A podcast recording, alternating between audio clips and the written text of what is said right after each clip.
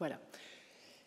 J'ai le plaisir d'ouvrir cette quatrième et dernière table ronde de la journée. Je remercie à mon tour les organisateurs de m'avoir euh, permis d'y participer et d'animer cette euh, quatrième table ronde qui va être consacrée aux spécificités de l'Office du juge de l'urbanisme, vu à travers euh, le, prisme de la jurisprudence récente en effet, l'office du juge de l'urbanisme est euh, affecté d'importantes originalités, on en a déjà euh, un peu parlé, et particulièrement au stade ultime du procès qu'est le, jugement, la décision du juge lorsque l'acte euh, s'avère entaché d'illégalité.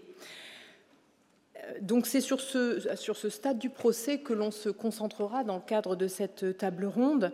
Et avant de, d'en venir précisément au, droit, au contentieux de l'urbanisme, je rappellerai quand même que euh, toutes ces, particularités, ces originalités de, l'office du juge de l'urbanisme s'inscrivent quand même dans un mouvement euh, général, un mouvement plus général du droit administratif et de notre droit hein, en général, de l'ordre juridique qui euh, accorde de plus en plus d'importance à la sécurité juridique.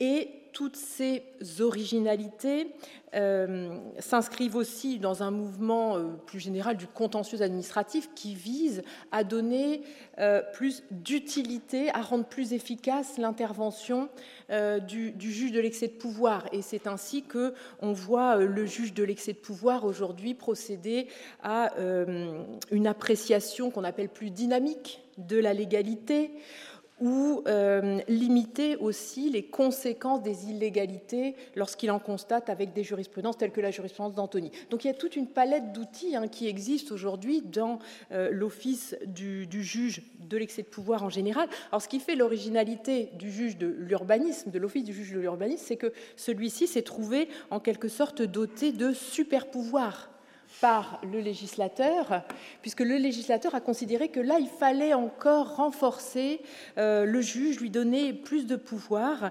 Euh, alors, ce qu'il a fait euh, particulièrement avec des mécanismes de régularisation. Donc, un premier mécanisme de régularisation qui est apparu euh, en 2006 avec la loi Engagement national pour le logement, inscrit à l'article L600-5 du Code de l'urbanisme, qui consiste dans euh, l'annulation, ce qu'on appelle l'annulation partielle. Hein, lorsque le juge constate qu'une illégalité n'affecte qu'une partie du projet, eh bien, il va limiter à cette partie du projet l'annulation qu'il prononce. A priori, on se dit, bon, l'annulation partielle, rien de très original là-dedans. Quand même, le juge la pratique depuis longtemps. Mais il la pratique lorsque l'acte est divisible, lorsque le, ou projet était divisible. Ça, oui, il le faisait depuis longtemps. Ce qui est original, c'est que dans le cadre de L600-5, il va annuler partiellement en l'absence de divisibilité. Euh, lorsque l'illégalité porte sur une partie identifiable du projet, hein, dit la jurisprudence Frito, une partie identifiable du projet, mais pas forcément divisible. Donc c'est là la grosse originalité. C'est là aussi un peu peut-être la fragilité ou le côté un peu inconfortable du dispositif, parce que finalement, eh bien, on se retrouve avec une autorisation qui survit, certes, mais qui est quand même amputée d'une partie euh, vitale, hein, si je puis dire, euh, et dont euh, l'illégalité est avérée dans l'attente de l'intervention d'une mesure de régularisation. Alors, euh, ce n'est pas un dispositif qui me semble totalement euh, abouti à la différence de, du second dispositif, donc celui qui a été euh, inscrit dans le Code de l'urbanisme en 2013, donc à la suite du rapport Labétoul. là, c'est le sursis à statuer, c'est L600-5-1 dispositif donc, qui prévoit que euh, lorsque le juge constate que le vice euh, qui entache l'autorisation est susceptible d'être régularisé, eh il sursoit à statuer dans l'attente de l'intervention d'une mesure de régularisation à la suite de laquelle il pourra statuer au fond et généralement rejeter le euh, recours. Donc c'est un dispositif qui est plus lourd parce qu'il y a plus de contradictoires, mais qui est aussi nettement plus abouti puisqu'il permet véritablement de vider le litige, hein, ce que ne permet pas quand même l'annulation partielle. Alors, il y a beaucoup de jurisprudence euh, sur ces mécanismes. Hein. Depuis leur inscription dans le Code, énormément de jurisprudence qui vient préciser le contenu, les contours de ces super pouvoirs euh, du juge. Euh, ces jurisprudences, elles vont généralement dans le sens de, maximiser en quelque sorte hein, le potentiel de ces, de ces mécanismes. Ce matin, le président, vice-président Tabuteau parlait d'une régularisation très plastique. Oui, bah oui c'est effectivement le moins qu'on puisse dire. C'est quand même très, tout ça est quand même très plastique. Et et la jurisprudence euh, va toujours prolonger les innovations législatives parce que ces dispositifs ont été renforcés en 2018, cette fois à la suite du, rapport euh, Moguet, renforcés et, euh, voilà avec des jurisprudences qui ont rendu tout cela de plus en plus opérationnel. Je pense notamment à une décision Société Alexandra de 2020, dans laquelle donc on, apprend, sans douter, hein, que tous les vices pouvaient être euh, régularisés par les, mesures de régularisation, mais également, qu'en ce qui concerne les vices de l'égalité euh, interne, la possibilité de la régularisation s'apprécie à la date euh, à laquelle le juge statue. Alors, ce serait bien, on va dire, oui, c'était déjà admis en matière de permis modificatif, donc pas de problème, pas de problème, sauf que c'était dans les conditions hein, du permis modificatif, c'était relativement encadré. Or, quelques mois plus tard, bah, les conditions ont sauté. C'est la jurisprudence Barieux hein, qui fait sauter au moins euh, la condition euh, tenant à l'absence d'atteinte à l'économie générale du projet. Euh, voilà, donc des jurisprudences assez, audacieuses. Et il me semble que sur la période récente, donc la période sur laquelle nous nous sommes concentré de 2021-2022, eh bien, toute cette dynamique n'est pas remise en cause. Hein. On, est toujours plutôt dans une dynamique d'expansion du potentiel euh, de la, régularisation et de renforcement finalement de, l'office du juge de l'urbanisme. C'est ce que nous verrons à travers les premières interventions de cette table ronde.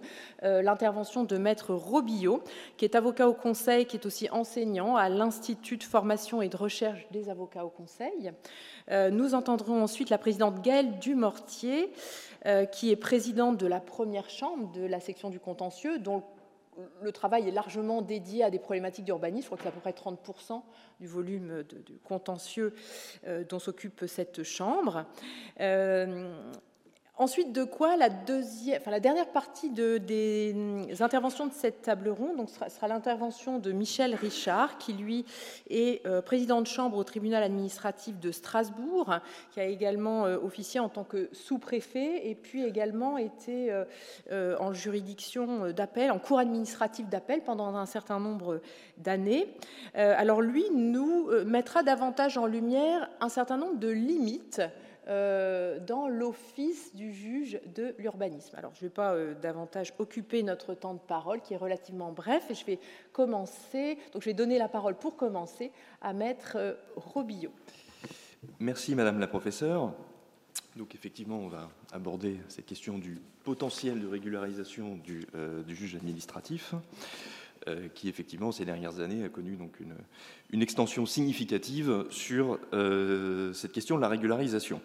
Alors plusieurs euh, décisions récentes viennent à ce, à ce, propos, qui comportent chacune d'ailleurs plusieurs, plusieurs enseignements et donc vont particulièrement nous, nous intéresser.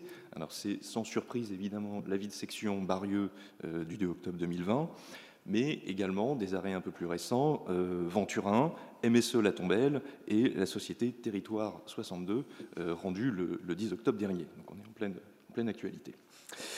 Euh, donc, en traitant ces sujets, ces décisions, ces, ces concepts, il m'est apparu qu'il était peut-être possible de distinguer trois caractères dans l'office du juge de l'urbanisme lorsqu'il est en charge de la régularisation. Alors j'espère que les types paraîtront pas trop pompeux, mais les voici. Euh, première, euh, première, caractère, euh, un office contraint par la loi elle-même, qui se manifeste surtout depuis la voie Elan de 2018, par l'obligation qui est faite au juge de se saisir de lui-même de la question de la régularisation. Arrive ensuite un office plus volontaire, où, dans la détermination du champ de la régularisation et de son contrôle, on a l'impression que le juge administratif a entendu assurer l'effectivité du but poursuivi par le législateur, mais en s'insérant dans les espaces que lui laissait la loi. Troisième office, un office créateur où, au-delà même de ce que la loi euh, pouvait exiger, euh, le juge a utilisé notamment la temporalité euh, des instances pour encore favoriser les mesures de régularisation. Alors, l'Office contraint d'abord l'obligation de se saisir de la régularisation. La loi Elan, dans la continuité des travaux du groupe de travail présidé par Madame la Présidente Moguet, a d'abord donc modifié les textes des articles L600-5 et L600-5-1 du Code de l'urbanisme dans un sens qui ne laisse aucun doute.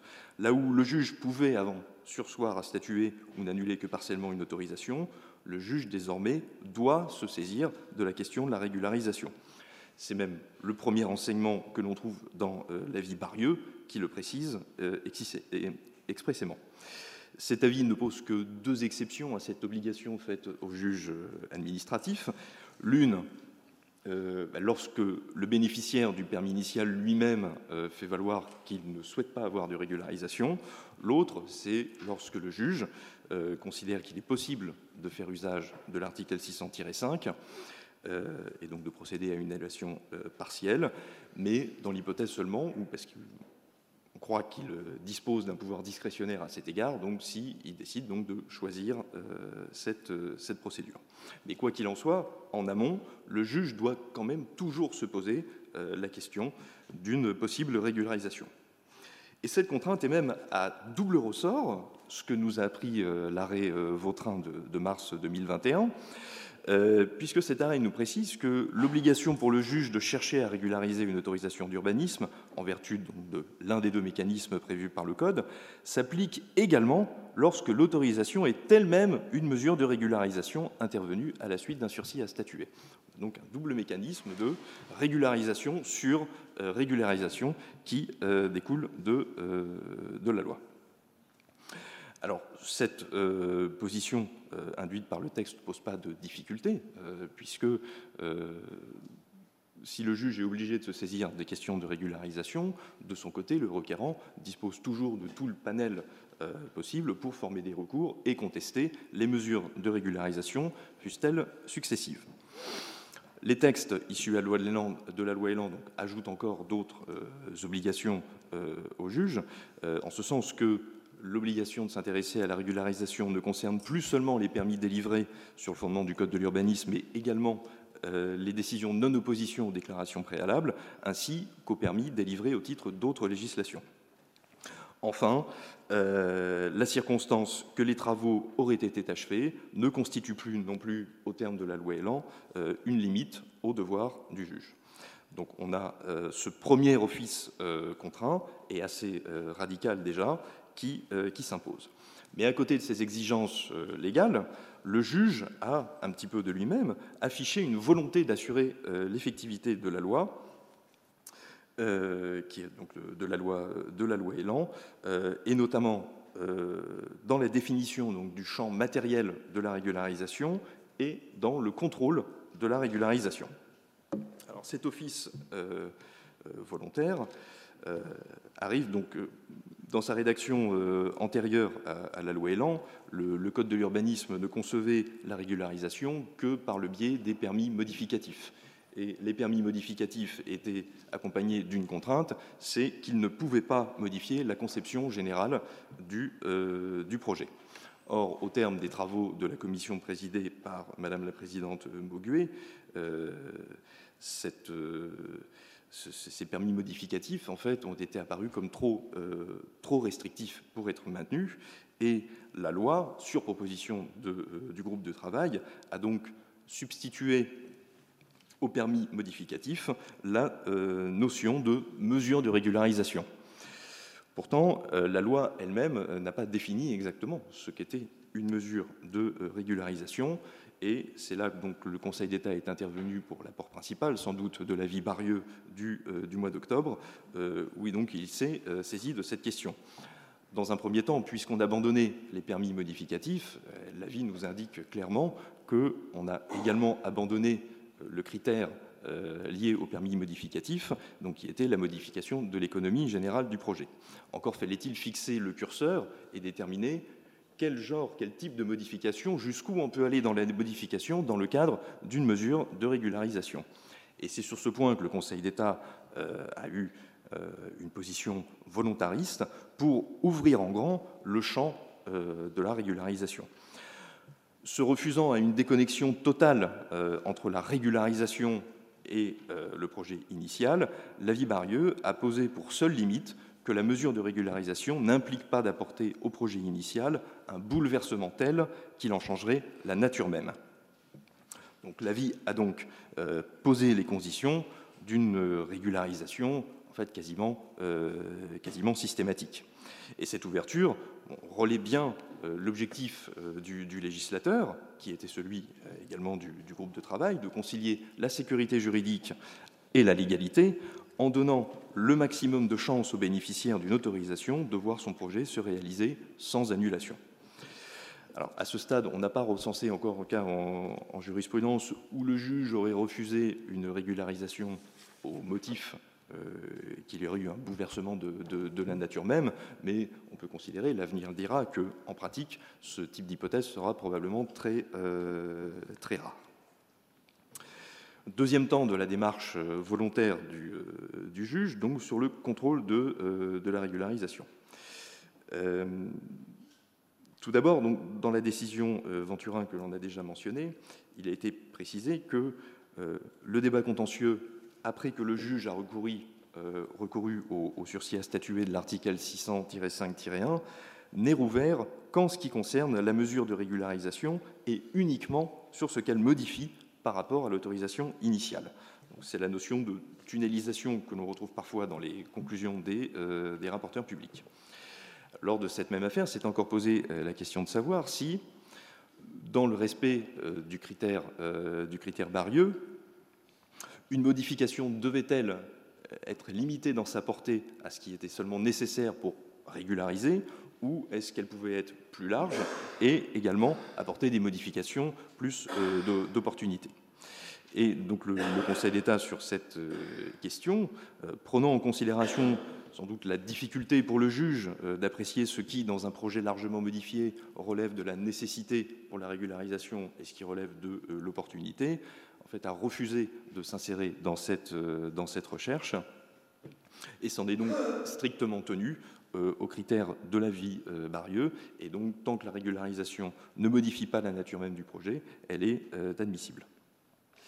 Donc de ce point de vue, l'office du juge, toujours étendu, mais se trouve facilité puisqu'il n'a plus qu'à examiner la mesure de régularisation elle-même, et ce, sans avoir à se poser la question de ce qui était strictement nécessaire ou pas pour réaliser la régularisation.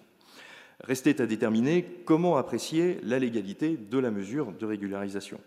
Et là, c'est l'arrêt rendu, donc en février 2022, euh, MSE La Tombelle, qui est venu préciser que le juge doit de lui-même examiner si la mesure a bien pour effet de régulariser. L'effet régularisateur relève donc de, euh, appartient d'office au juge. En revanche, il n'examine d'éventuels vices propres de euh, la régularisation que dans le cas où les parties l'auraient saisi euh, de, moyens en ce sens. En revanche, les parties ne peuvent pas soulever euh, d'autres moyens. Donc on voit encore que ce mécanisme de tunnelisation et l'absence d'autres contraintes que euh, le, critère fixé par l'avis Barieux s'avère encore très favorable à la mise en œuvre effective de la régularisation dans les espaces que le législateur a laissé au juge pour pouvoir s'exprimer.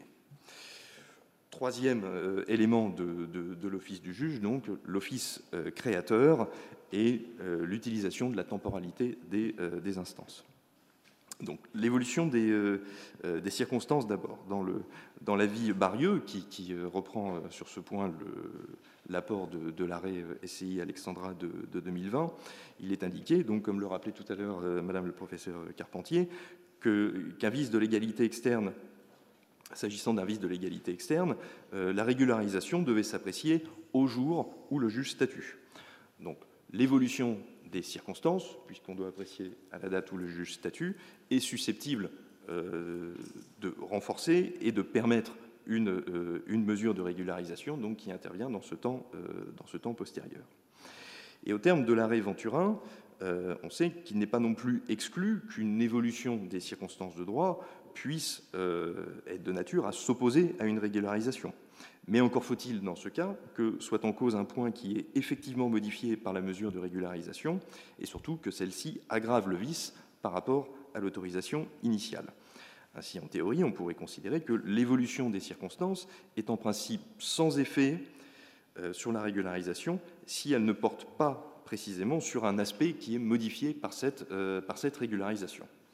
Alors, en principe seulement, puisque dans l'arrêt très récent Société Territoire 62 du 10 octobre dernier, euh, qui était rendu donc à propos d'une régularisation spontanée par un permis euh, modificatif. Euh, le juge a mis en œuvre en fait un office asymétrique en considérant que l'autorisation initiale pouvait être régularisée de manière incidente par une autorisation modificative si la règle relative à l'utilisation du sol qui était méconnue par l'autorisation initiale a été entre-temps modifiée ou si cette règle ne peut plus être regardée comme méconnue par l'effet d'un changement dans les circonstances de fait de l'espèce. Alors, cette décision complète le précédent de 2018, euh, Madame Bloch, en admettant qu'un permis initial, euh, donc qui méconnaissait la loi littorale, faute euh, pour le projet d'être localisé en continuité d'une zone urbanisée, a pu être régularisé par un permis modificatif qui n'affectait pas la localisation du projet initial, mais au motif qu'à la date de sa délivrance, les circonstances avaient changé et que désormais le projet était bien localisé dans une zone urbanisée. Alors cette décision, cette fois, intervient de manière vraiment très prétorienne et, au-delà de la loi et euh, au-delà de, la loi Elan, mais encore dans ce qu'on pourrait considérer comme un esprit conforme euh, à cette loi et à l'intention du législateur, et elle élargit encore euh, les possibilités de régularisation. Dernière utilisation récente du temps dans l'office du juge, et toujours en faveur de la régularisation, c'est en ce qui concerne le délai de régularisation. C'est un, autre rapport de la décision MSE Latombelle de 2022, euh, selon lequel donc, le juge se doit de montrer une certaine souplesse euh, lorsqu'il engage le processus de régularisation et il ne peut pas considérer que le délai qui fixe pour procéder à cette régularisation est un délai impératif. Concrètement, si lorsque le délai est expiré, aucune régularisation n'est intervenue, le juge peut prendre la décision d'annuler euh, la décision.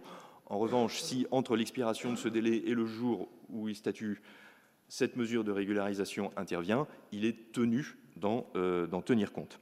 Alors c'est vrai que euh, compte tenu euh, de, l'esprit de la loi et du vent de, régularisation qui souffle sur le, droit de l'urbanisme, il aurait été curieux de permettre à un juge d'ignorer une mesure de régularisation alors qu'il l'a sous avant qu'il statue. Alors, ceci dit, pour cette question du, délai de régularisation, peut-être que L'office du juge n'est pas totalement euh, abouti, euh, puisqu'on peut envisager des, hypothèses qui peut-être poseront des difficultés euh, plus tard, lorsque précisément le délai imparti aux, bénéficiaires du permis initial lui paraît insuffisant. Et on pourra se demander alors que doit faire le juge s'il est saisi d'une demande de prolongation de délai? Sera-t-il en mesure d'accorder ce délai alors qu'il y aura probablement eu un jugement avant dire droit qu'il l'aura fait? Euh, si le juge décide de ne pas tenir compte euh, de la demande et qu'il annule l'autorisation faute de régularisation, euh, sera-t-il possible de contester, d'un point de vue procédural, la suffisance du, délai qui aura été laissé Et surtout, après, quel jugement il faudra attaquer à cet égard? Est-ce qu'il faudrait plutôt s'attaquer au jugement avant dire droit qui fixe le délai ou au jugement final qui annule l'autorisation? Vaste programme Donc des questions restent euh, en suspens sur, euh, sur ce point. Alors au terme de ce euh, panorama, donc de ces caractères de, de, l'office du juge, il est donc clairement et radicalement orienté vers la promotion des mesures de, régularisation et une régularisation même qui peut paraître sans sans fin et sans véritable obstacle. Si le bénéficiaire donc, est ainsi préservé du risque contentieux, cet office s'accomplit euh, cependant jamais au mépris des droits du requérant qui conserve toujours la possibilité euh, de contester euh, les, mesures adoptées. Il reste cependant indéniable que celui-ci devra subir, in fine, toujours la frustration de voir son recours rejeté dans la grande majorité des cas. Je vous remercie.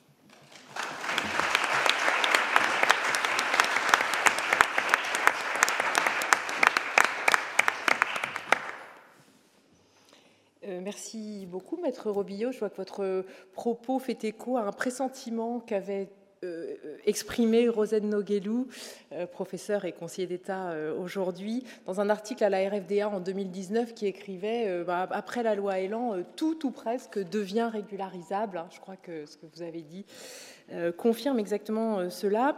à présent, nous, allons entendre la présidente du Mortier qui va nous exposer de quelle façon ces mécanismes se sont diffusés finalement au-delà des questions de, régularisation à proprement parler sur euh, des aspects plus procéduraux et, ou dans d'autres champs du droit que le droit de l'urbanisme. Je vous donne la parole.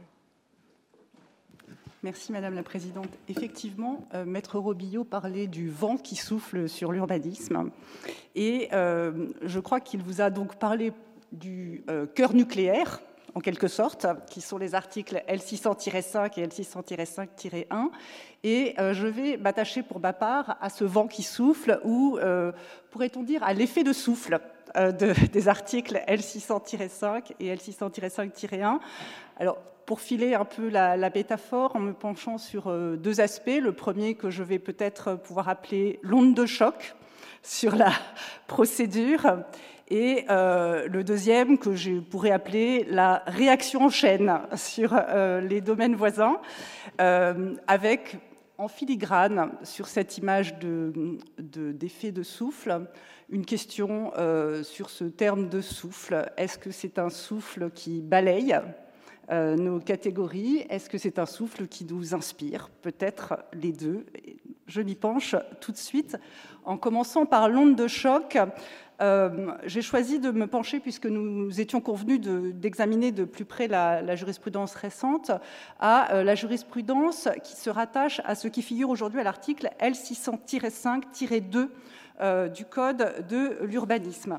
Cet article, c'est au départ, avant d'être un article de la loi, c'est une euh, création euh, jurisprudentielle qui euh, a été identifiée par la décision que j'appellerai but Stendhal 2, car vous avez remarqué que désormais, puisque nous avons des, décisions à épisodes, nous pouvons parler de but Stendhal 1, but Stendhal 2, Grabel 1, Grabel 2, Grabel 3. Donc Stendhal 2, en 2017, avait euh, jugé, euh, à propos euh, des, contestations des mesures de régularisation dans le cadre du sursis à statuer de l'article 600-5-1, qu'il n'était pas possible pour les parties de les contester en dehors de l'instance qui avait porté précisément sur le permis initial.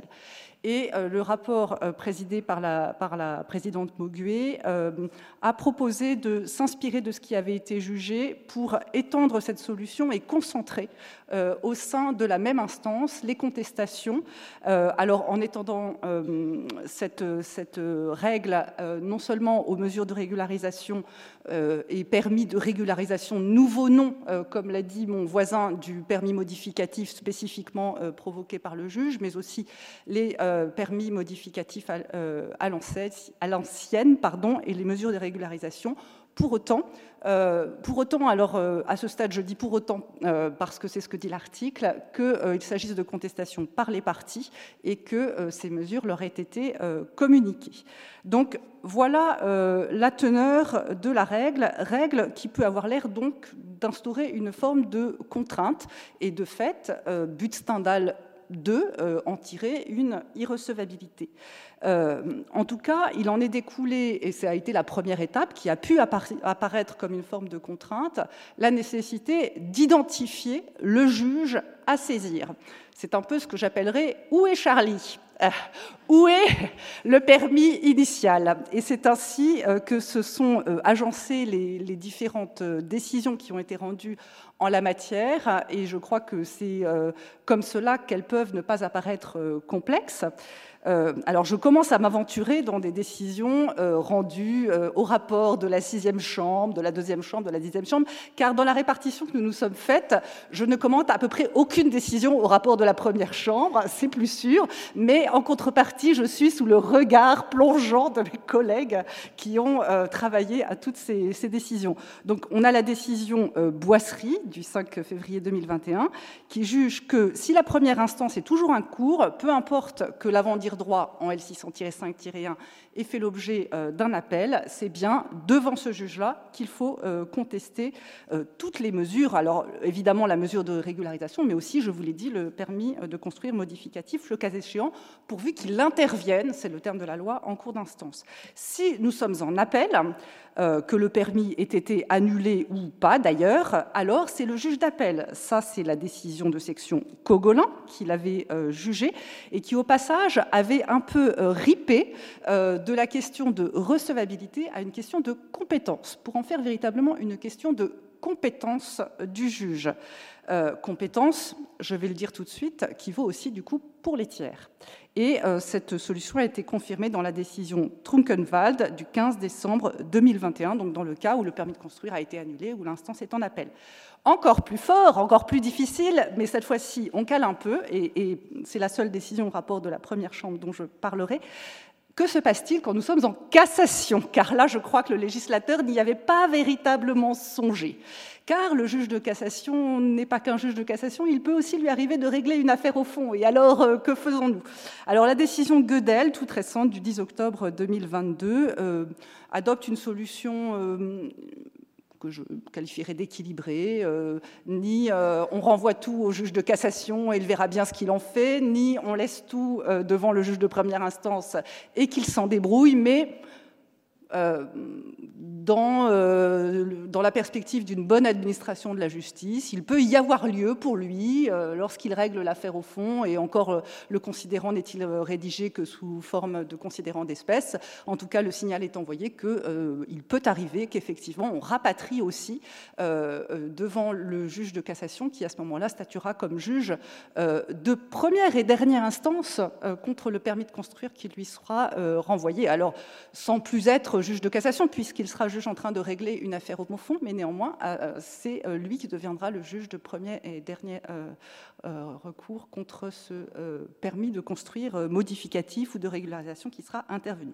Donc ça, c'est l'aspect contrainte, mais je dégonfle tout de suite cet aspect-là, et c'est ça que je trouve particulièrement intéressant dans cet exemple de l'article L605 L600-5-2, c'est que euh, cette contrainte a été euh, totalement euh, absorbée sous sa casquette par le juge.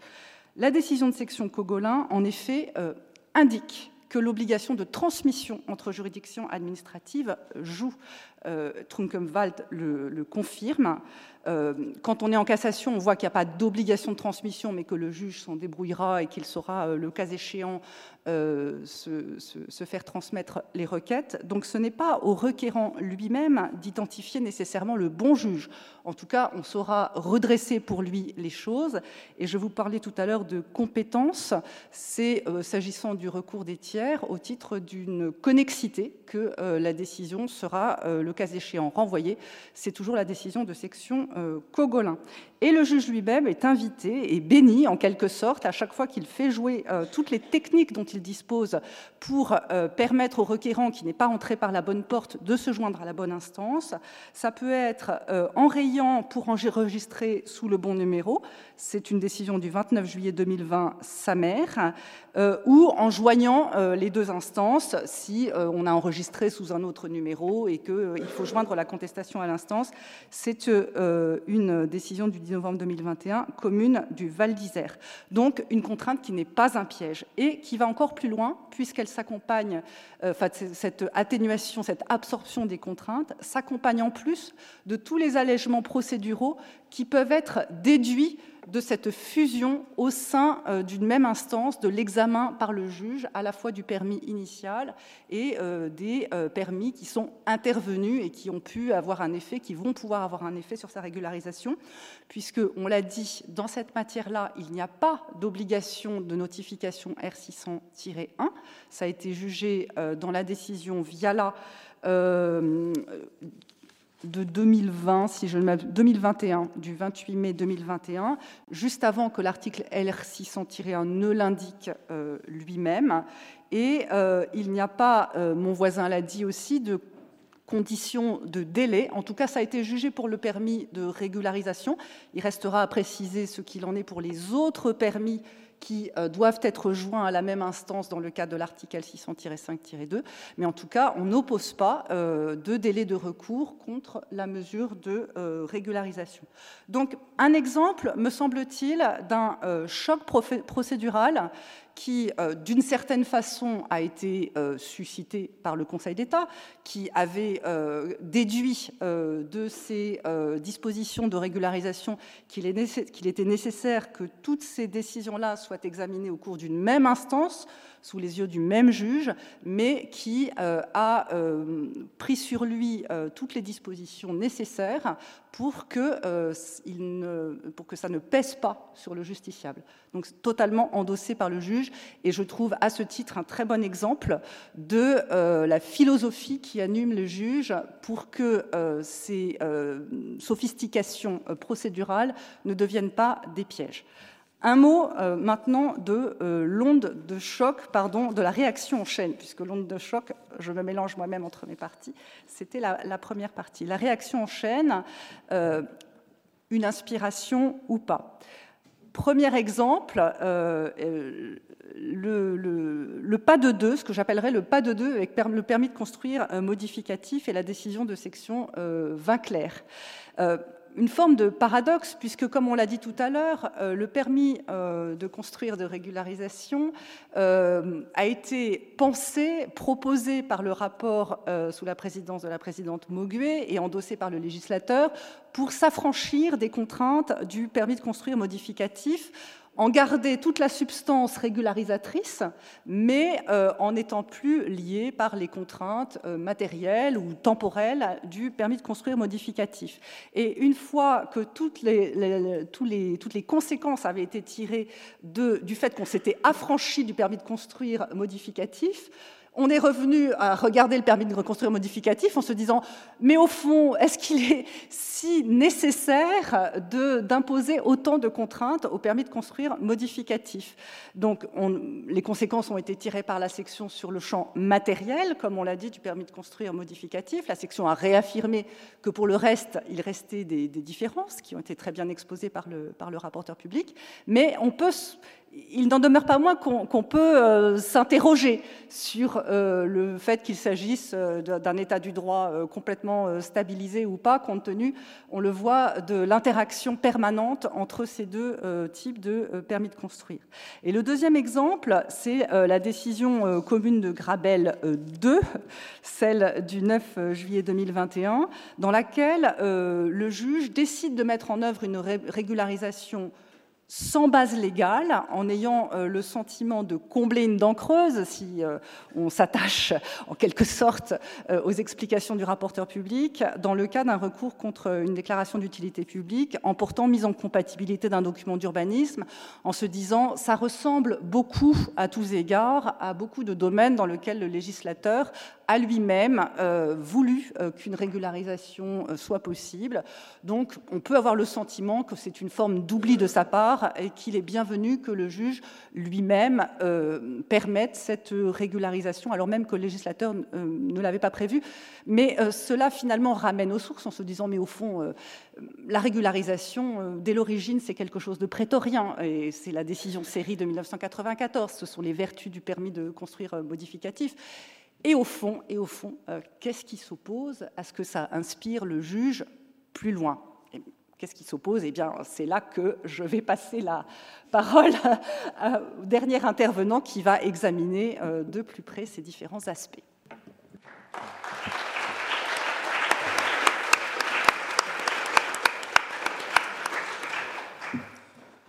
Merci euh, Gaël. Oui, euh, interrogeons-nous quelques instants sur est-ce qu'on fait désormais une régularisation à tout prix de ces permis de construire? Et, pourquoi on peut dire que non, que quelques limites euh, ont été posées, jurisprudentielles, ou tout du moins qu'on peut nuancer cette idée que le juge du permis devient un juge de la régularisation euh, presque à tout prix, et qu'il s'agit aussi de penser au requérant qui, reste quand même un beau perdant. Alors, commençons par évoquer des, jurisprudences qui, nous laissent à penser que le Conseil, euh, la jurisprudence, a voulu borner quand même le pouvoir régularisateur de, du dispositif, notamment euh, issu de, l'article L600-5-1 du Code de l'urbanisme euh, et de l'article L600-5, mais surtout de l'article L600-5-1. Comment euh, installer quelques digues pour encadrer cette vague, cette vogue de régularisation? Régulariser, oui, mais pas n'importe quoi. Conseil d'État, 6 octobre 2021, Marésia, au recueil. Avec cette décision, le juge se refuse à régulariser certains vices par principe. La régularisation, on le sait, peut intervenir pour régulariser toutes sortes de vices, de formes, de procédures, de fonds, euh, quasiment tous les vices de fond. Euh, l'une des règles de fond susceptibles de donner lieu à un permis vicié et donc à une régularisation potentielle ne figure pas explicitement d'ailleurs dans le Code de l'urbanisme, c'est la sacro-sainte jurisprudence Talami.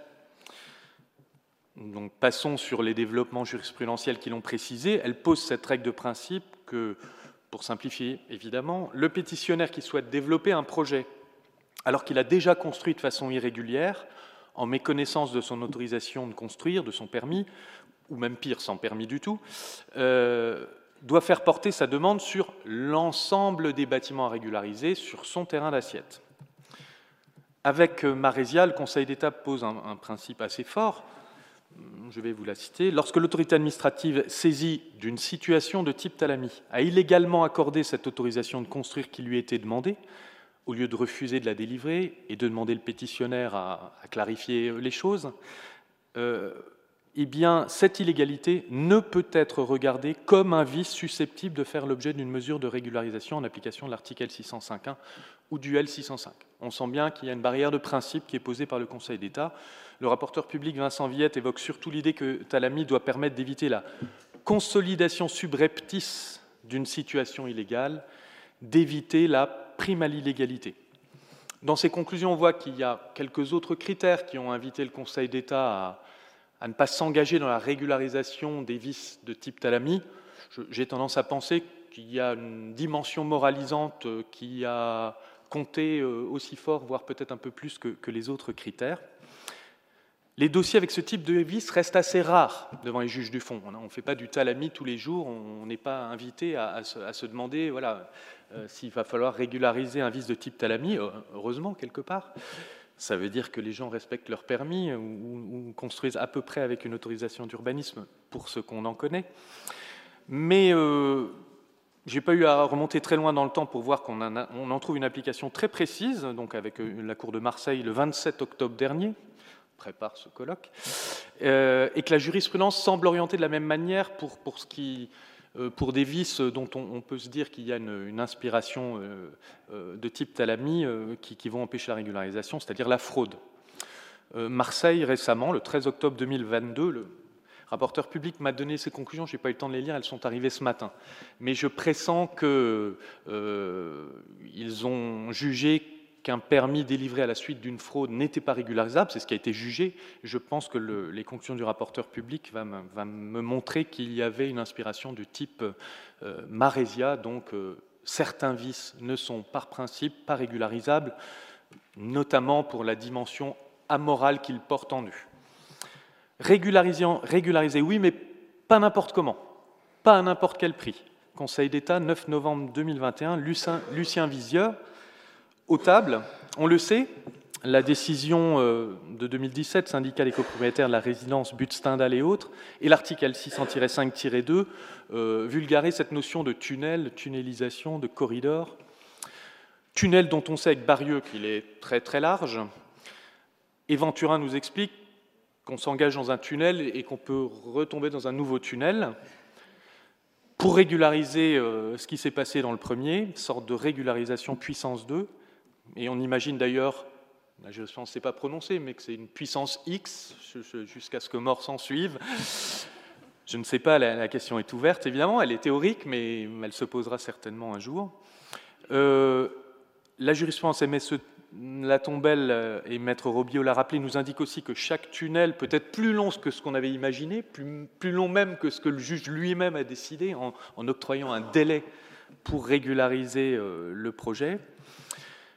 Le Conseil d'État me semble n'avoir pas voulu ajouter de la complexité à la complexité.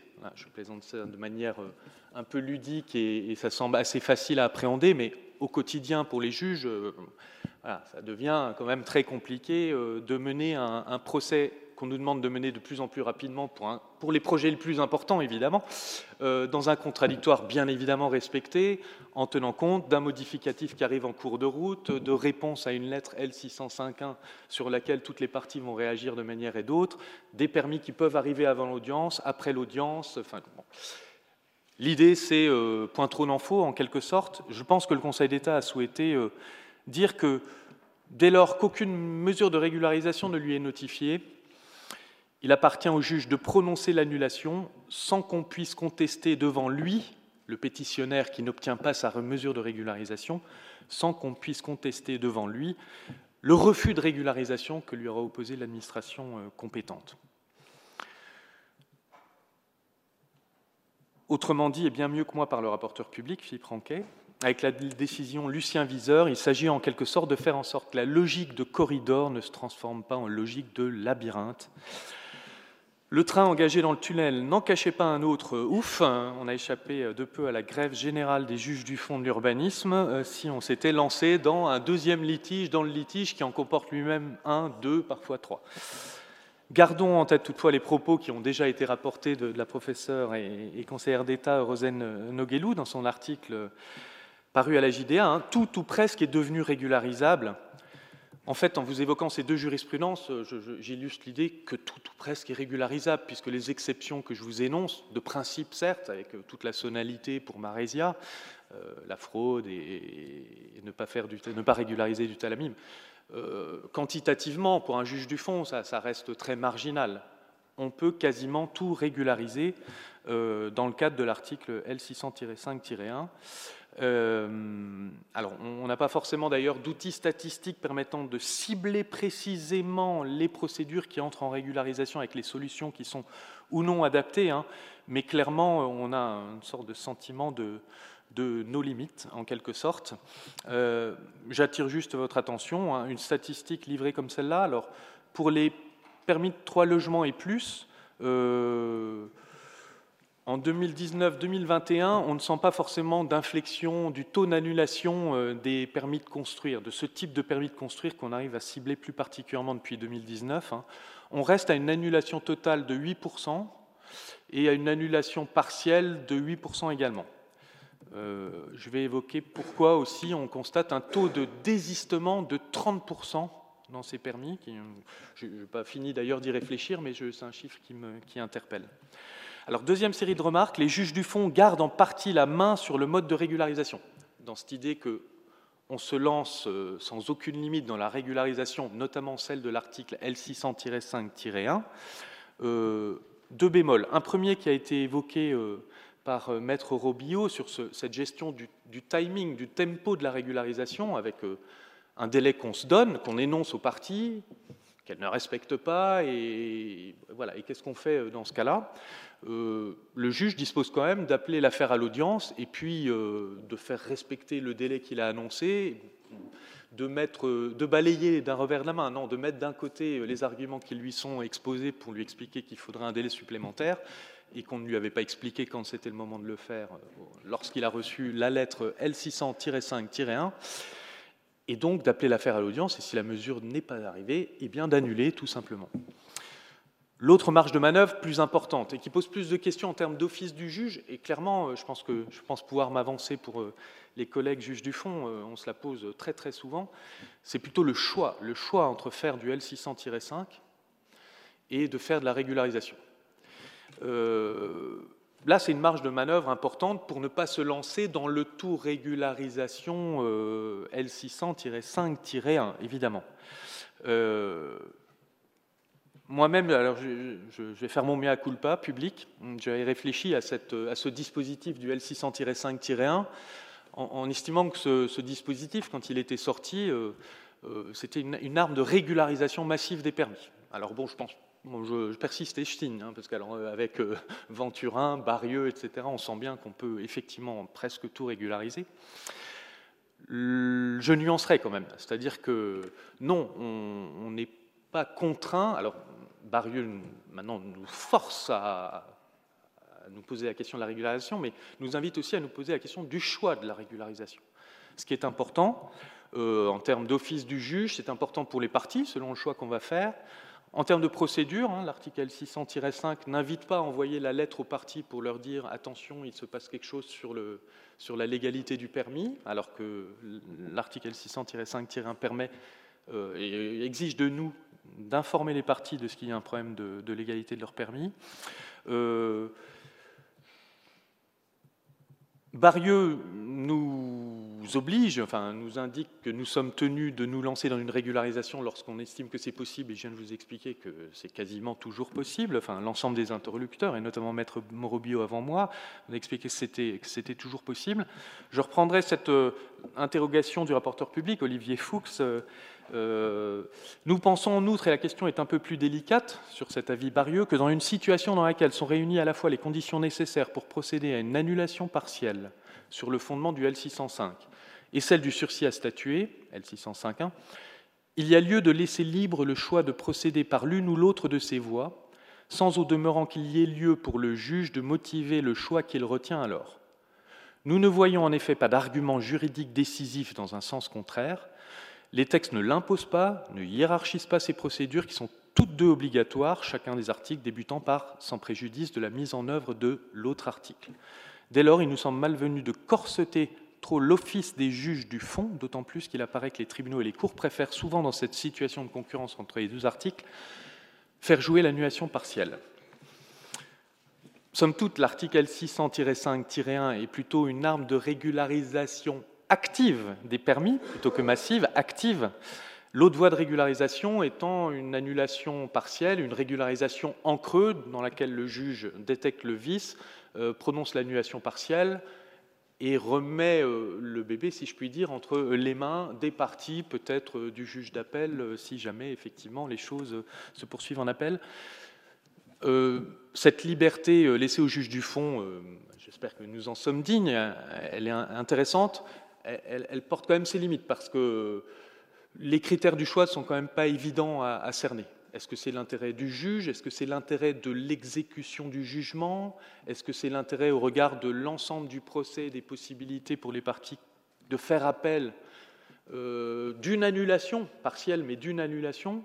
Ou euh, d'une mesure de régularisation potentielle plus tard bon, Le débat est ouvert. Je n'ai pas la prétention du tout de répondre à cette question, mais la question que je pose, c'est qu'il y a un véritable enjeu à réfléchir aux critères de choix du juge sur le choix de l'annulation partielle ou le choix de la régularisation en L600-5-1. Dernière série de remarques sur euh, cette partie de y a-t-il des limites aux régularisation? Alors, euh, ce n'est pas une limite, mais c'est c'était une évolution, me semble-t-il, nécessaire. Madame Fémolan m'a demandé d'intervenir dans ce colloque parce qu'elle trouvait intéressant d'avoir un petit peu la tonalité, la vision des juges du fond. Alors là, pour le coup, euh, j'ai envie de vous parler de la décision Viala du Conseil d'État, donc euh, sur les frais de justice exposés. on sait que l'article 761 du Code de justice administrative prévoit que le, le, paiement des sommes exposées non comprises dans les dépenses ne peut être mis à la charge que de la partie qui perd pour l'essentiel, mais avec Viala qu'en matière de recours contre une autorisation d'urbanisme régularisée au bénéfice, je cite, d'une régularisation intervenue en cours d'instance, le juge rejette finalement les conclusions dirigées contre la décision initiale, dont le requérant était fondé à soutenir qu'elle était illégale et dont il est par son recours à l'origine de la régularisation. Le juge ne doit pas nécessairement mettre les frais à la charge du requérant, ni même, plus intéressant, rejeter les conclusions que le requérant présente à ce titre. Autrement dit, qui perd gagne.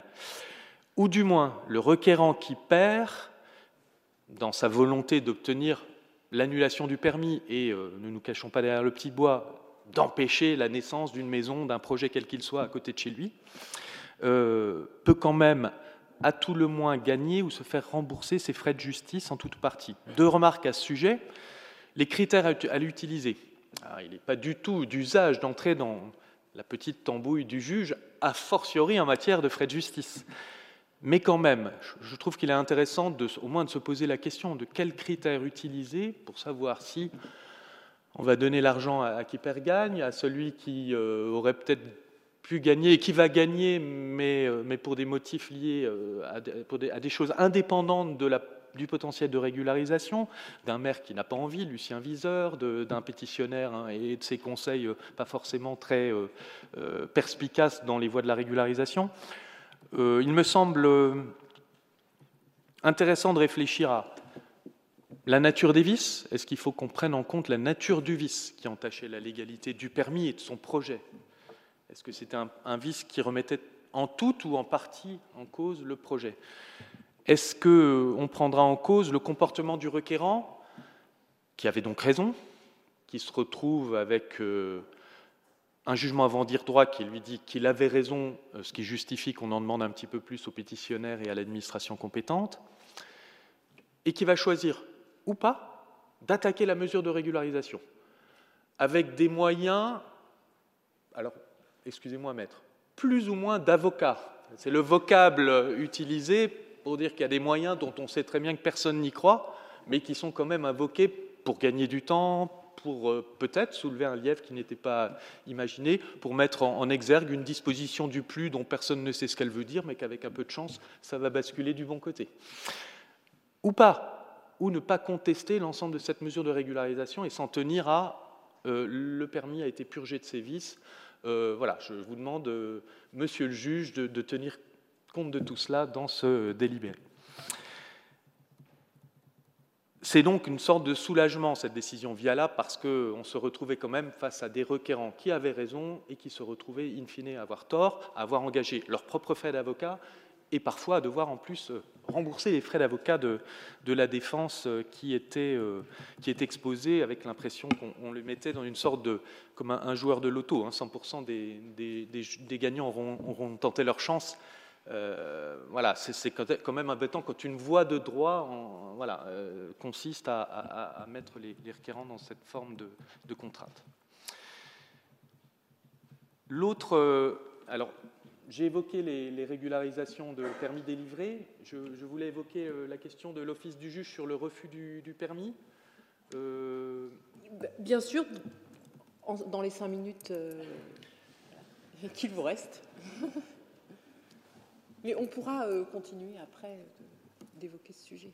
Un point que je voulais soumettre à l'Assemblée, en termes d'office du juge, ce colloque est intéressant puisqu'on est sur le droit de construire et l'office du juge et euh, je voulais vous faire part d'une situation euh, que je trouvais absurde, euh, à savoir celle du, pétitionnaire qui estime que son projet est réalisable. Il s'en est assuré, il a mis les frais pour obtenir son terrain d'assiette, et fait face à un refus de permis de construire dont il juge avec ses conseils ou lui-même qu'il est fondamentalement illégal. J'avais la, faiblesse de penser que l'avis préfet des Yvelines qui, euh, qui, donne le là en la matière euh, pour le juge administratif et les juges de fond en matière de, refus de permis illégaux dont les motifs sont censurés, permettait enfin d'enjoindre la délivrance d'un permis et donc de lever tous les freins potentiels à la réalisation de projets, à la création de logements. Et, je me rends compte que ce n'est pas du tout le sentiment qu'on a à l'audience lorsqu'on rencontre des, promoteurs qui viennent contester des refus de permis et je me suis interrogé sur euh, les raisons de cette insatisfaction. En quoi notre office et la façon de l'exercer ne permet pas de répondre à cette idée qu'un projet a priori légal, qui se voit refusé, grossièrement refusé ou refusé par des motifs grossièrement illégaux, il n'est pas possible pour le juge d'en faciliter la mise en œuvre dans des délais acceptables. Euh, la réponse euh, et, je, pourrais développer ou répondre parce qu'effectivement le temps est contraint, mais je pense que le préfet des Yvelines était le fruit d'une réflexion destinée à déjà faire avancer euh, la jurisprudence pour accepter de faire, d'enjoindre à, l'administration de délivrer un permis de construire. J'ai vu une décision récente qui montre bien d'ailleurs que c'est préfet des Yvelines, avec l'appui de l'article L424-3 du Code de l'urbanisme qui dit que euh, l'autorité administrative qui veut refuser un permis de construire doit énoncer tous les motifs qui sont censés pouvoir justifier ce refus.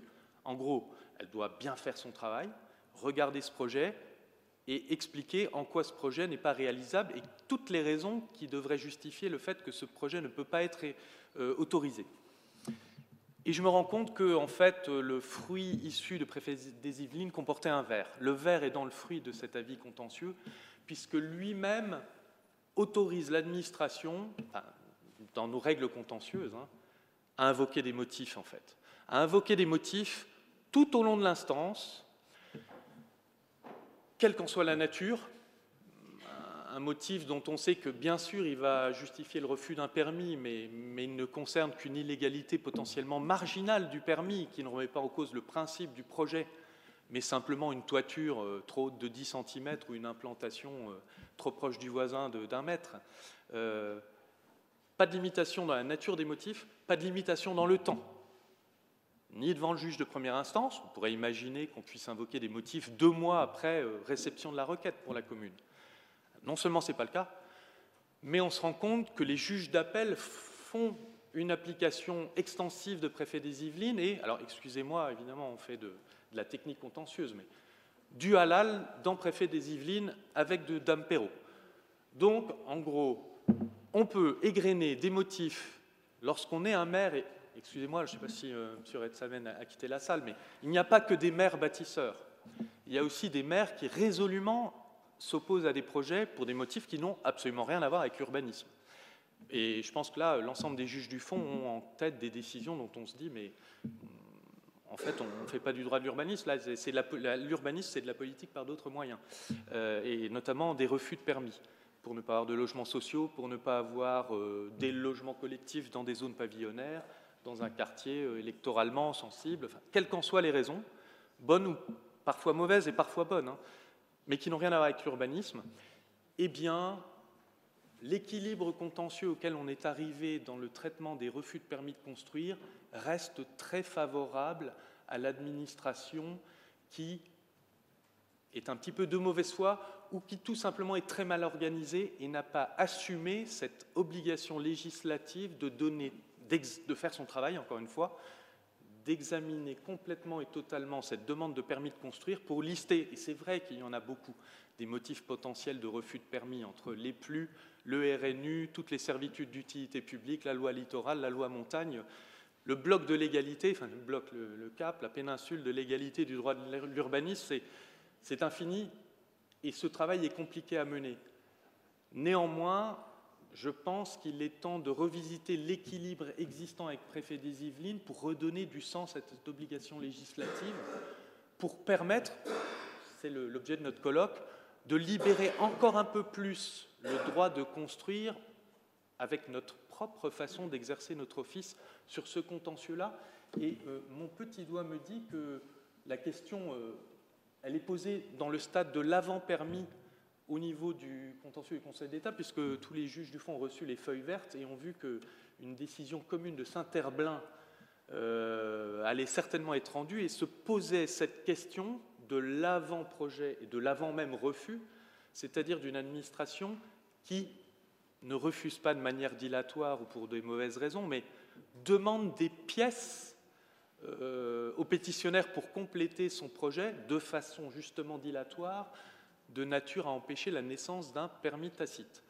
Euh, je vais veiller, comment dire, guetter avec attention la réponse que va y apporter le Conseil parce que ça concerne vraiment le droit à construire et, des questions d'office du juge. On est un peu en amont de l'office du juge puisque c'est plutôt l'articulation du système d'instruction des permis qui est en jeu. Mais le juge aura une, une voix très importante à donner euh, à cet effet. Voilà, je vous remercie.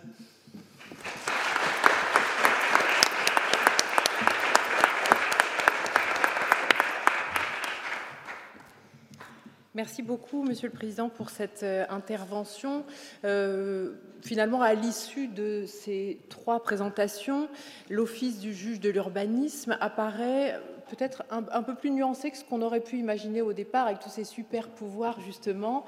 On peut avoir le sentiment, effectivement, sur la régularisation à ma droite, que euh, c'est un peu la folle allure pour euh, rendre euh, hommage à l'œuvre de Christian Bobin, en moins poétique quand même. Et puis à ma gauche, que c'est la part, manquante aussi dans, l'office du juge, hein, qu'il y a comme un, trou dans la raquette, on pourrait dire, de l'office du juge qui, euh, pour finalement permettre la réalisation des, projets immobiliers et à travers ça des objectifs de l'urbanisme. Parce que finalement, quand on autorise, on permet la réalisation d'un projet immobilier qui respecte les règles, bah, on permet la concrétisation de, euh, des objectifs hein, du, droit de l'urbanisme. Euh, sur, le, sur le premier aspect, très rapidement, sur cette, cette régularisation euh, avec euh, cet euh, effet de souffle, l'onde de choc, etc., qui va, qui va très loin, ce qui me paraît intéressant de, voir aussi sont peut-être les implications de cela, comment ça s'insère finalement dans, dans l'ordre juridique, des implications ascendantes en quelque sorte de cela sur les droits fondamentaux. Ce qui est assez remarquable, c'est qu'en définitive, derrière le bénéficiaire du permis et l'administration qui profitent hein, quand même de ces mesures de, régularisation, qui en bénéficient directement, bah, le bénéficiaire indirect, c'est le droit de propriété. Et ce n'est pas anodin dans un droit qui, on l'a dit ce matin, hein, le président Labétou le disait, euh, il n'y a pas de droit de l'urbanisme sans, atteinte au droit de propriété. On parlait des objectifs, on disait, mais où est le droit de propriété euh, là-dedans? Oui, non, il n'est pas là, parce que le droit d'urbanisme, son essence, c'est de porter atteinte au, droit de propriété. Euh, et, on le trouve finalement, d'ailleurs, peut-être au premier article du, Code de l'urbanisme en creux, quand on dit euh, le territoire français, le patrimoine commun de la nation, bon, bah, ce n'est pas une série de propriétés contiguës. Hein. Non, non, non, ce n'est pas du droit de propriété c'est le patrimoine commun de la nation. Et ça justifie un peu ce pouvoir de domination, quoi, finalement, hein, euh, en, matière d'urbanisme de, la puissance publique. Et là, à travers ces mécanismes de régularisation, voilà, on renforce un petit peu euh, le droit de propriété. Je trouve ça euh, intéressant. Bon, par ailleurs, en revanche, on affaiblit, hein, certes, le droit au recours quand même, hein, le droit au recours effectif, des questions peut-être du point de vue du droit au procès équitable qui pourrait aussi être, être évoquées. Et je pensais aux implications, alors non pas ascendantes cette fois, mais descendantes sur la pratique. En fait, qu'est-ce que tout ça en pratique, est-ce que ça, produit autant d'effets que euh, bah, qu'on en parle dans les, dans les prétoires hein, finalement? Parce que euh, voilà, on, dit beaucoup de choses sur la régularisation. Quelles sont les conséquences concrètement? Je pense que les avocats, euh, il y en a quelques-uns ici qui sont extrêmement spécialisés, bien sûr, ont intégré tout ça, toutes ces nouveautés dans leur pratique. Je pense que c'est moins le cas d'autres, d'autres professions, notamment je pense aux notaires. Euh, pour qui, alors certains, il y a une forme d'automaticité dans la rédaction des conditions suspensives, hein, mais la condition suspensive d'obtention d'un permis définitif en 2000 ou en 2022, c'est la même. Et puis pour d'autres, c'est pas de l'automaticité, c'est juste que bah, ça reste pas évident finalement pour un, notaire de vendre par exemple un programme en VFA en disant euh, à l'acheteur mais vous inquiétez pas le permis sera sauvé. Je ne sais pas ce qu'il en ressortira. Hein, non ça je peux pas vous dire ce que vous achetez mais ne vous inquiétez pas vous achetez quelque chose. Bah, c'est un petit peu peut-être la limite de, ces dispositifs-là. Et puis, alors je ne parle même pas d'autres euh, euh, protagonistes, d'autres intervenants dans cette histoire-là, que sont les banquiers, hein, qui sont quand même souvent indispensables, des promoteurs qui ne sont pas juristes et pour qui un recours reste un recours.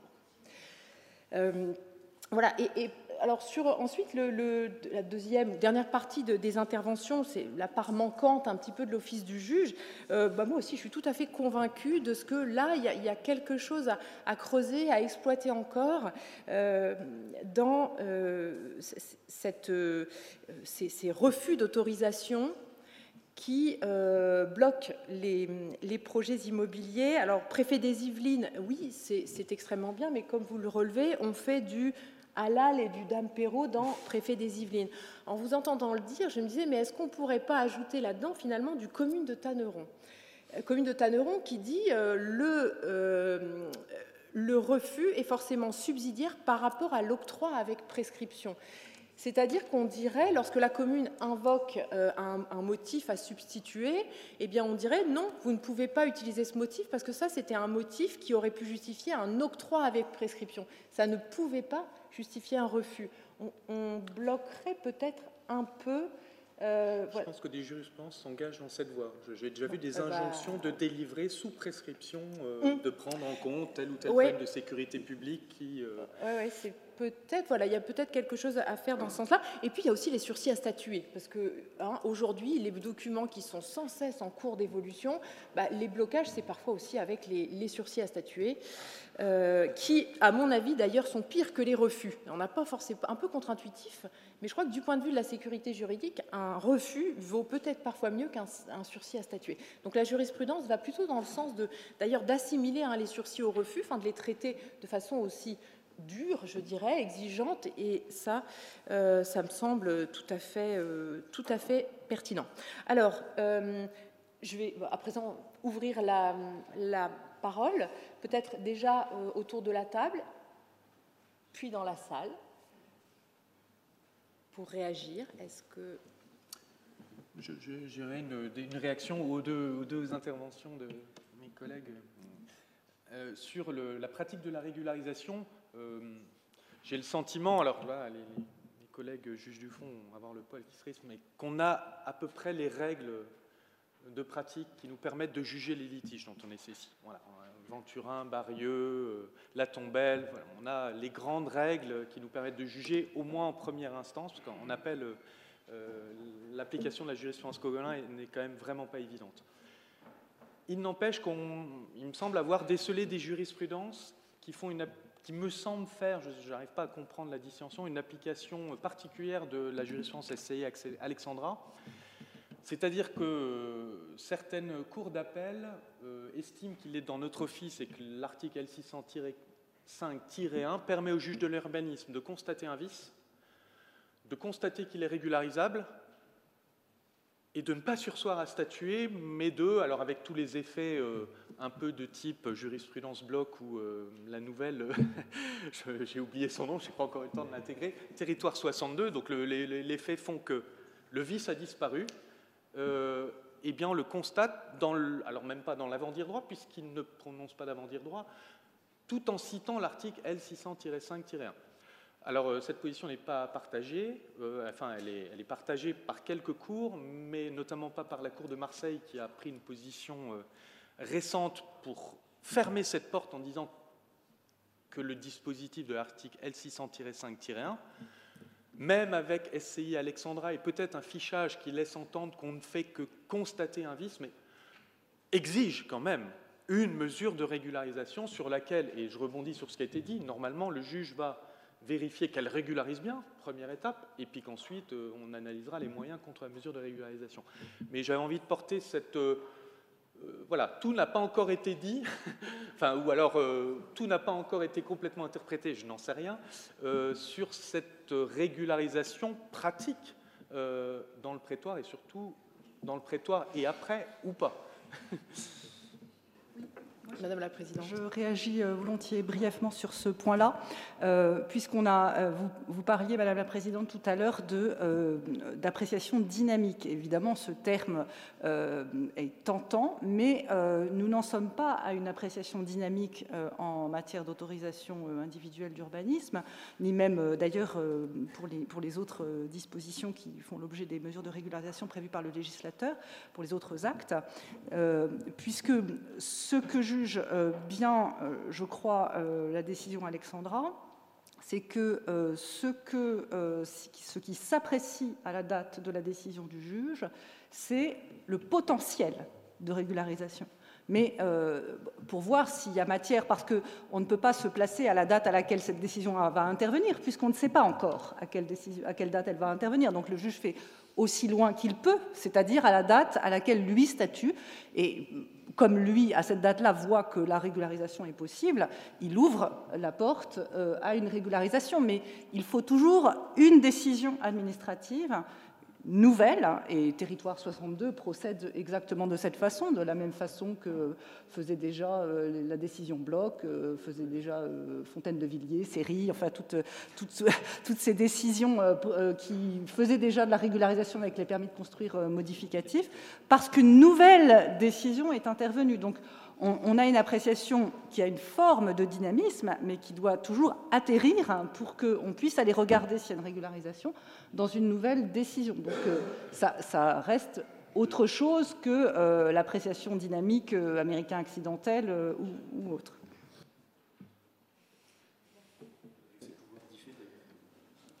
De ces précisions. Je crois qu'on a deux ou trois minutes pour d'éventuelles questions dans la salle. Oui Bonjour, euh, Marie-Hélène Perrault. Alors je pense que, peut-être pas, hein, je suis le seul notaire dans la salle, mais je suis très contente d'être ici et j'applaudis vraiment ce colloque qui est vraiment, vraiment très, très, très bien. Moi, je voudrais rebondir sur ce que vous avez dit par rapport à deux sujets sur l'intérêt pratique du, euh, du recours contentieux et, de l'office du juge dans ce cadre-là. Par rapport justement à nos conditions suspensives, ce, de, ce dont vous parliez tout à l'heure. Il faut comprendre que nous, on est dans le cadre d'un contrat. Et en fait, là, on va avoir pour protagoniste, outre bien évidemment en partie le promoteur, le constructeur avec la collectivité, on va être avec aussi le propriétaire-vendeur, ce dont on a parlé tout à l'heure, le droit de propriété, etc. Et là, on va avoir des intérêts qui peuvent diverger. Et la rédaction de notre condition suspensive, elle va devoir prendre en compte ces intérêts au moment de la rédaction. Ce que veut le vendeur, c'est vendre au prix qu'il a stipulé dans un délai raisonnable. Nous, on sait, pour beaucoup dans cette salle, que le délai raisonnable dans le cadre d'une construction, ça ne va pas en dessous. Je parle d'une VFA, hein, je ne parle pas d'une maison, d'une construction d'une maison individuelle. Je parle d'un programme. Dans mon secteur, en tout cas, on n'envisage rien en dessous de deux ans. Ça, c'est le premier point. Quand on aborde la question de la rédaction de la condition suspensive du permis de construire, forcément, le point du contentieux arrive. Et pourquoi est-ce qu'on veut systématiquement, quitte à revoir la condition en fonction de la nature du contentieux, pourquoi est-ce qu'on veut un PC définitif Parce que derrière, il y a tout un montage de financement. Or, il faut bien comprendre que tout le financement se fait en fonction d'une commercialisation à venir et que derrière, il y a ce qu'on appelle des garanties financières d'achèvement et tout ce qui s'ensuit. Et donc, il y a un autre protagoniste qui arrive, qui est la banque. Et plus le temps passe, et plus potentiellement la commercialisation du programme devient financièrement moins jouable que ce qu'elle était au moment où on a conclu le contrat deux ans avant. Ce qui va obliger potentiellement notre constructeur, promoteur ou autre, à revoir le prix de la vente avec le vendeur. Donc là, vous rajoutez peut-être même une année supplémentaire. Et une fois sur deux, pour pas dire dans 98% des cas, on arrive souvent à une fin de contrat. Parce que de toute façon, le promoteur, s'il s'engage dans un contentieux, au départ, recours gracieux, etc., on va gérer avec la collectivité, on va regarder tous les délais, on va computer, on va regarder si on est ou pas encore dans le recours contentieux ou s'il y a une possibilité de recours contentieux. Tout ce que vous avez dit ce matin, je, je m'y suis retrouvée un peu en pratique notamment euh, par rapport aux associations et notamment au niveau des copropriétaires et des conseils syndicaux. Ça, c'est une vraie question. Mais, il s'avère que quand on voit que ça va partir au contentieux, majoritairement, on a un retrait parce que de toute façon, on sait que commercialement, malgré une régularisation possible du juge, elle interviendra trop tard par rapport au mécanisme du financement du projet sauf si on est face à quelqu'un qui a des reins très solides, et là, dans ces cas-là, qui va jusqu'au bout parce qu'il a été tellement loin dans le financement du projet que là, de toute façon, perdre de l'argent pour en perdre, il faut mieux aller jusqu'au bout et faire quelque chose. Voilà. Ça, c'était le point pratique de, de, la difficulté des délais, j'allais dire, des délais qui ne sont pas liés forcément à l'instruction du permis de construire, mais qui sont liés justement à tout ce qui s'ensuit quand on, est, quand on rentre dans le cadre et quand on voit le début se pointer du recours gracieux où on sait que potentiellement, on va commencer à arriver dans un système qui est compliqué. Le deuxième point était celui que, je voulais, que vous aviez évoqué euh, tout à l'heure également par rapport au droit de propriété. C'est quelque chose qui, euh, nous est souvent demandé euh, par les propriétaires en se disant finalement, le droit de propriété, mais qu'est-ce qui, reste de mon droit de propriété, de mon droit de vendre ce bien immobilier, sachant que finalement ce permis de construire devrait être obtenu, et là je reviens sur les refus de permis de construire, il est totalement, il est, légal, il est totalement, il remplit toutes les conditions du plus, et pourquoi est-ce que la collectivité refuse le permis de construire? Il y, a, plus de maire dans la salle? Non, franchement, euh, on a, on a eu l'occasion, lors d'une formation, d'aborder ce, sujet-là avec d'autres confrères.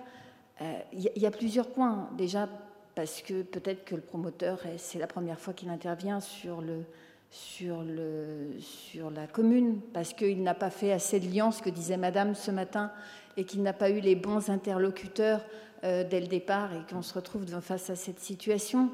Euh, peut-être parce qu'il refuse de respecter la charte des promoteurs, et que de toute façon, bah, si c'est ça, il n'aura pas son permis de construire.